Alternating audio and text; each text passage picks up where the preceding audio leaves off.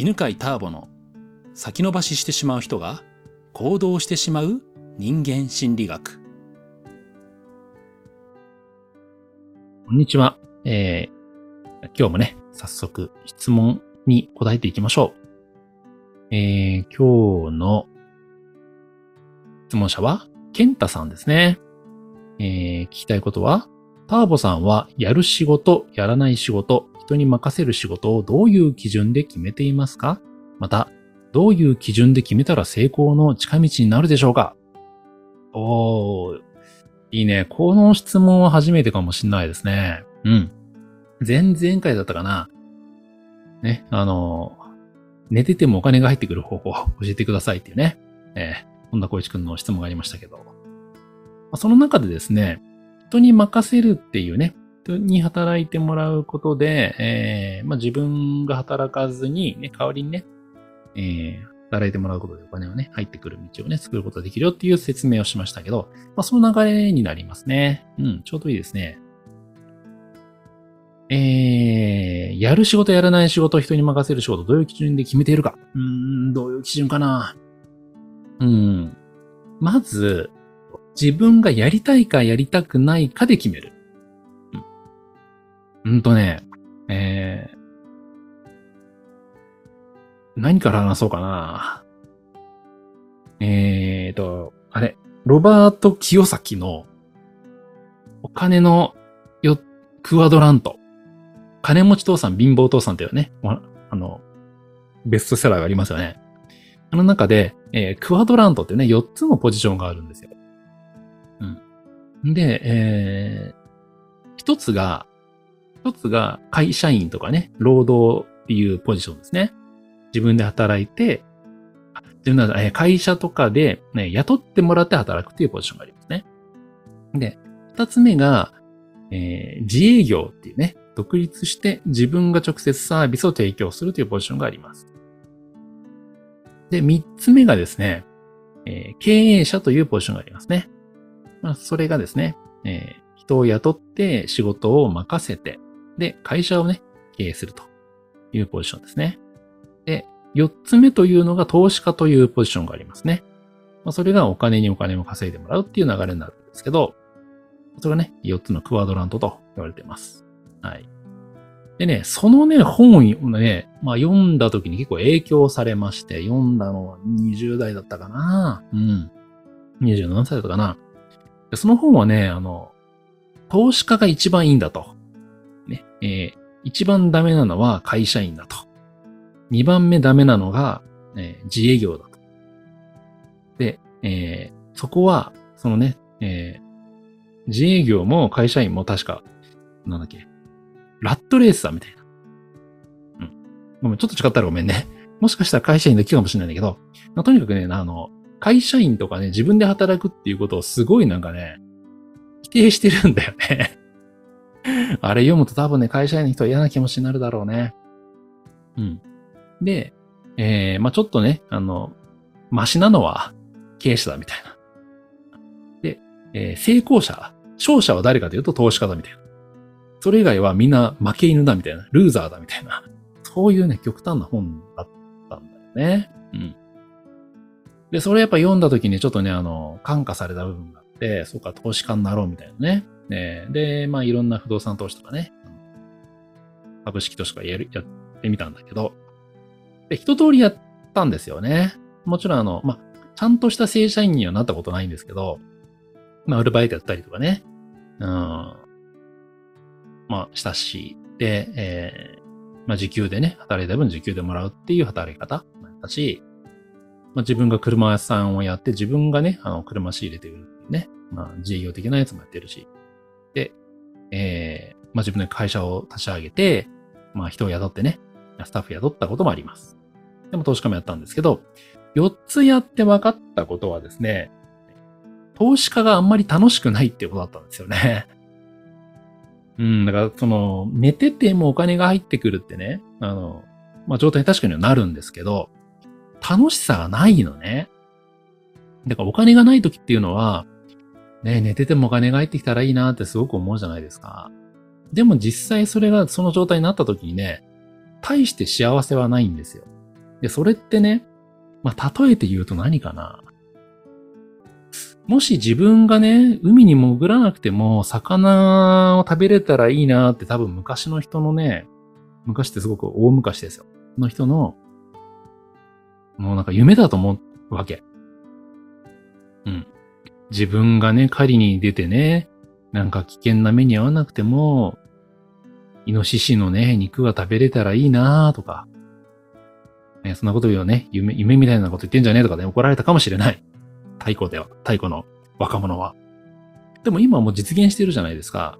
ね、それはね、あの、お金というものが生まれたことによって実現してるんですよ。が実は、えー、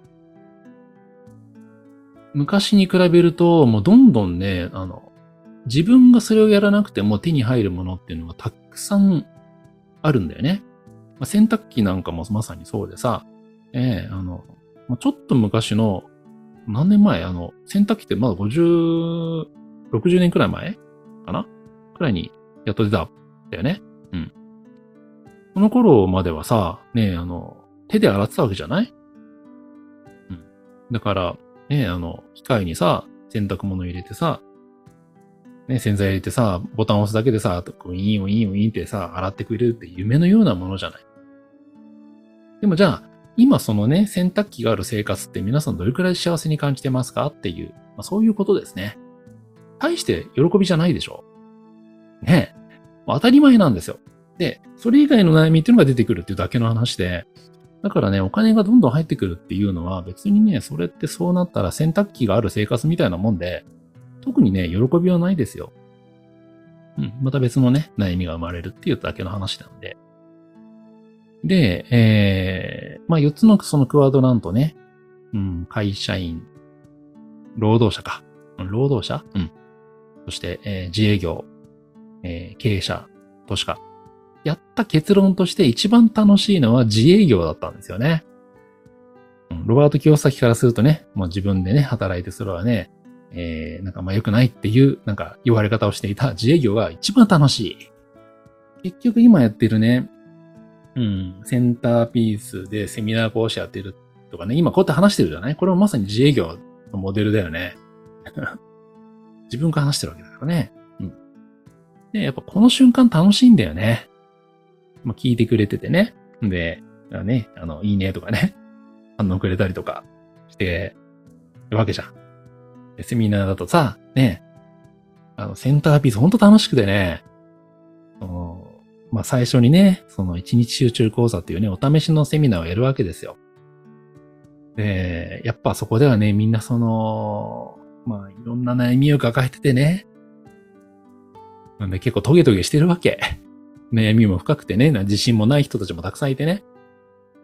で、その人たちがさ、やっぱセンターピースいけるとね、もうほんと素敵な人に変わっていくんだけど、というかもうみるみる変わっていくんだよね。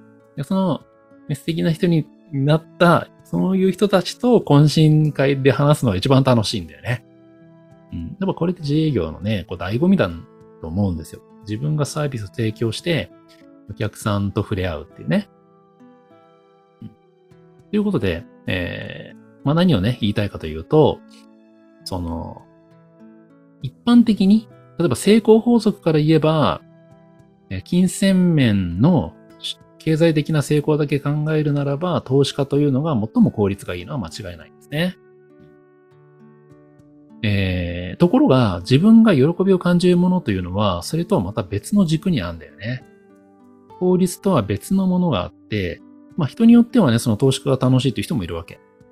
例えばうちの奥さんは、株式投資がめっちゃ楽しいらしくて、もうずっと投資してたいみたいな。なんかその株式投資の本とかすんごい買って読んでて、そういう情報を集めるのもすごい楽しいんだって。っていう人もいるし、会社を経営してね、その部下を使うっていうのがすごく楽しいっていう人もいる。リーダー気質の人もいる。うん。まあ、いろんな人がいるんだよね。だし、やっぱりあの、ほとんどの人は実は、ね、えー、会社員っていう働き方って向いてると思うんだよね。やっぱ自分が何をするべきかっていうのを考えなくてもいいじゃない？あの、まあもちろんね、全然考えなくてもいいわけじゃないんだけど、例えば自営業になると、そもそも何の商売をするのかから考える必要があるよね。で、どこでするのかも考える必要があって。で、何から手をつけるかも全部考えていくわけ。で、値段も全部ね、自分で決める。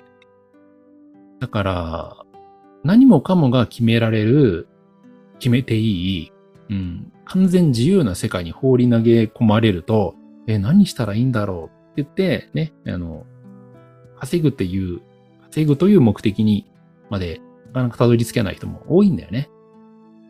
あまりにもそういうこう選択肢が多すぎると、うん、まあ楽しむどころか迷っちゃう人まあ、まあね、あの、まあ何したらいいよってこういうのをしてくれたらこれだけお金払いますよっていうの明確なね、仕事内容と報酬がね、あの提示されているもの、そういうこう働くっていうね、えー、携帯、うん、会社員とかね、そういうこう、従業員になるという道の方が向いてると思うんだよね。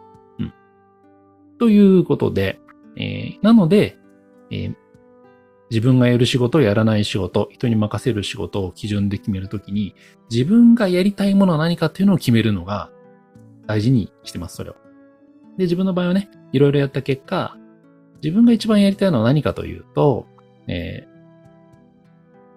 自分でなんかデザインして考えるとか、今テキストもね、全部自分で作ってるんですけど、テキストとか作るの好きなんだよね。まあ自分でも好きだなと思うけど、セミナーやりながら、あの次のテキストはこうやろうみたいなもうね、メモしてますんで。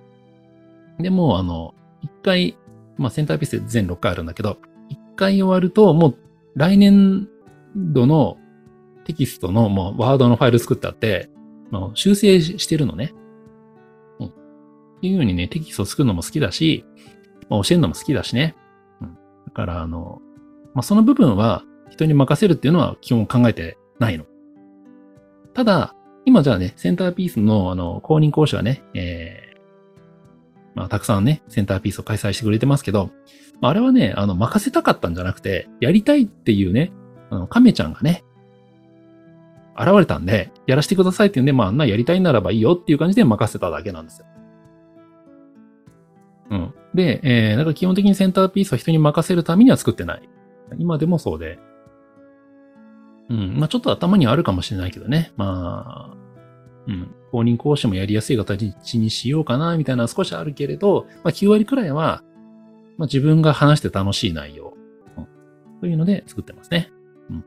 でもまあ、この自分のやりたいこと以外のものは、もう全部人に任せられるものなんだよね。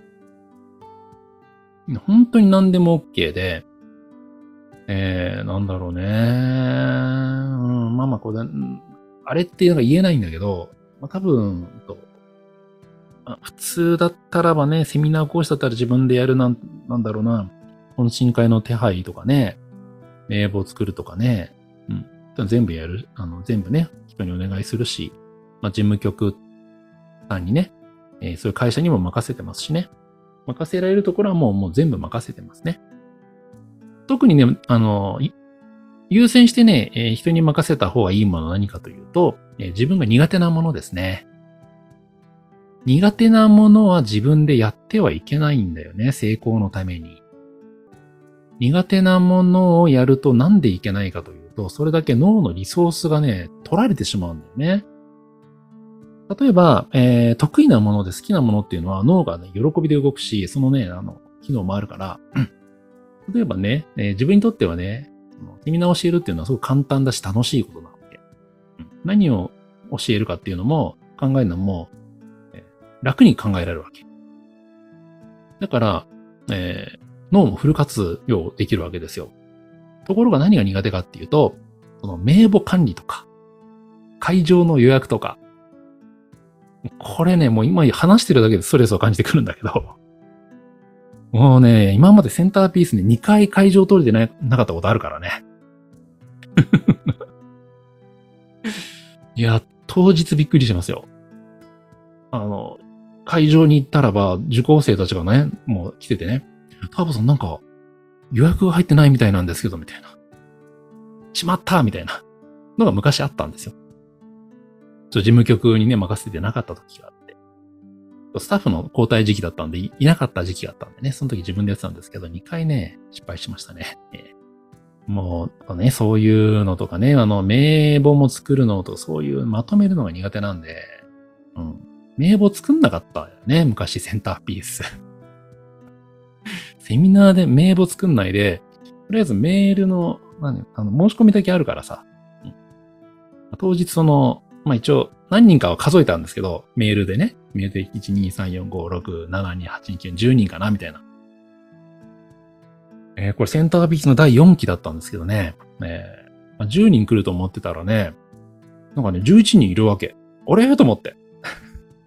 で、名前をね、確認したらね、一人、あの、なんか、そのリストに入ってない、リストっていうかね、その、メールが来てない、来てたんだけど、違うフォルダに入っててね、人がいてね。で、あれなんか申し込みないみたいなんですけど、みたいな。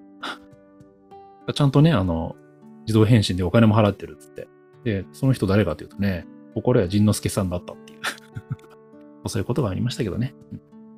ねねえー、だから、自分が苦手なことは人に任せないと、そこでストレスを感じてしまって、本来自分が能力を発揮できる得意なものに、ね、え、能力がね、え、使えなくなるので、それはもう積極的に、えー、人に任せましょう。っていうことです。はい。えー、今日の質問は、ね、ターボさんがやる仕事、やらない仕事、人に任せる仕事をどういう基準で決めていますかという質問にお答えしました。はい、またお会いしましょう。ありがとうございました。この番組は、犬飼ターボ、ナビゲーター、竹岡由伸でお送りしました。